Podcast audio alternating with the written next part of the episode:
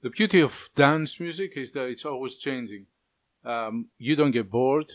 Every few years there's a new trend. Everybody jumps on the bandwagon. And the same happens with festivals, of course. So Ultra Miami is just around the corner. If you remember a couple of weeks ago, we did a podcast where we saw where is it heading uh, as an organization or will it introduce any new sounds. We pretty much thought it's going to be the new Coachella or trying to be anyway, wanna be, uh, with these new hip hop um, big acts. Uh, however, I did a further analysis and uh, saw what um, the new sounds may be. So stay tuned and you're gonna hear all about it. So the phase three has uh, just been released of Ultra Miami. Uh, there's about 13 days to go now, so uh, that's it. Whatever is there is been announced. I was hoping that uh, there's going to be many more acts being announced, bigger acts, um, but uh, there weren't any, to my surprise. Um, so looking at the lineup, I thought it looks a bit skinny compared to last year. Uh, but I thought mm, maybe that's my impression. Let me just look a little bit into it. Um, so I've sat down and analyzed a little bit all the acts and have some uh, very interesting numbers to present to you. So yes, it does look skinnier. It's not. It just doesn't look skinnier. It is skinnier. So there's a fewer acts. So when I counted all the acts now, there's um, 93 acts in 2007. Last year there were um, 108 acts altogether. Um, so there are fewer acts this time round. The mix is also different. I calculated um, how many new acts does it have, and uh, I found that 56% of the acts this year are new compared to last year. That's good in effect. Uh, nobody doubts that. But there are some favorite acts that people wanted to see this year, I guess, and they're not there. So First of all, I excluded the live acts. Going on the um, headliners, the new acts are in alphabetical order Chase Status, Cypress Hill, Ice Cube, Justice, Major Lazer, Underworld, Zhu, Above and Beyond, Adam Beyer, Alesso, Axwell and Ingrosso, Steve Aoki, Tale of Us, The Prodigy, and Rabbit in the Moon. Now, The Prodigy, somebody might say, gee, uh, they were there last year. Well, they were, but they didn't play, so I guess I don't know if uh, they brought them back uh, because the public wanted them or they just, um, you know, th- it needed to happen, so they're back anyway.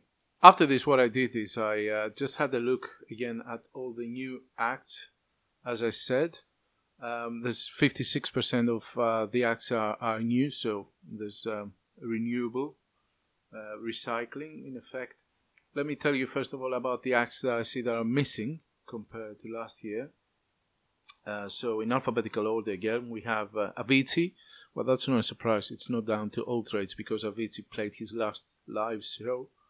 Uh, Caribou, Chet Faker, Crystal Castles, Deadmau5, Destroyed, Eric Prydz, Kaskade, Kygo, Loco Dice, Miike Snow, Nero, Pendulum, Purity Ring, Richie Hawtin, Steve Angello, and Tycho. Now, as a comment, you may argue that some of these acts you may say, well, they haven't been very active in the last few months, so maybe they're not um, justifying a place there. But for example, Deadmau5, he's released now two albums in the last few months. Eric Prydz, he's been active. Um, then you have Kygo, he's been active. Um, you could have argued that they should have been there.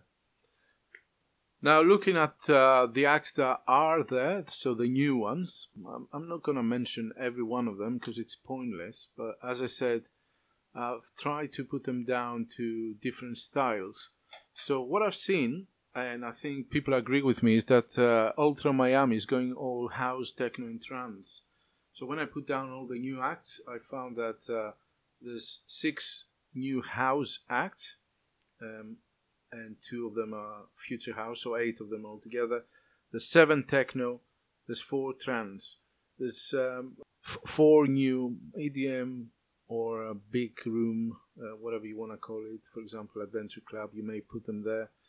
Um, there's a couple of trap acts, four dubstep, two future bass, one drum and bass, one R&B. That's uh, T dollar sign and a couple of electronica. So it's an interesting mix. But altogether, I think it's going all house and techno, and Ultra Miami is going back to its roots as a sound. I do not know why this is happening. I mean, we do know that the big room sound uh, was uh, going on for quite some time. Is that it, or is this just a sign of the times? Things are slowing down perhaps a little bit? Who knows? We're going to see how these acts perform. The other thing that uh, somebody would notice is that uh, they brought the resistance stage. Uh, it has much more prominent role or showcase, both in the website as well as uh, in real life. And uh, why would that be? Res- the resistance uh, stage is purely house and techno, and they're putting so much emphasis in it. I think they're trying to push this sound. I don't understand why I'm not saying it's a bad thing. I'm, I've grown up with house and techno myself. I'm just saying that it's an interesting fact altogether. So uh, it's going to be in a couple of weeks. We're going to see who's going to rock the place and who's not.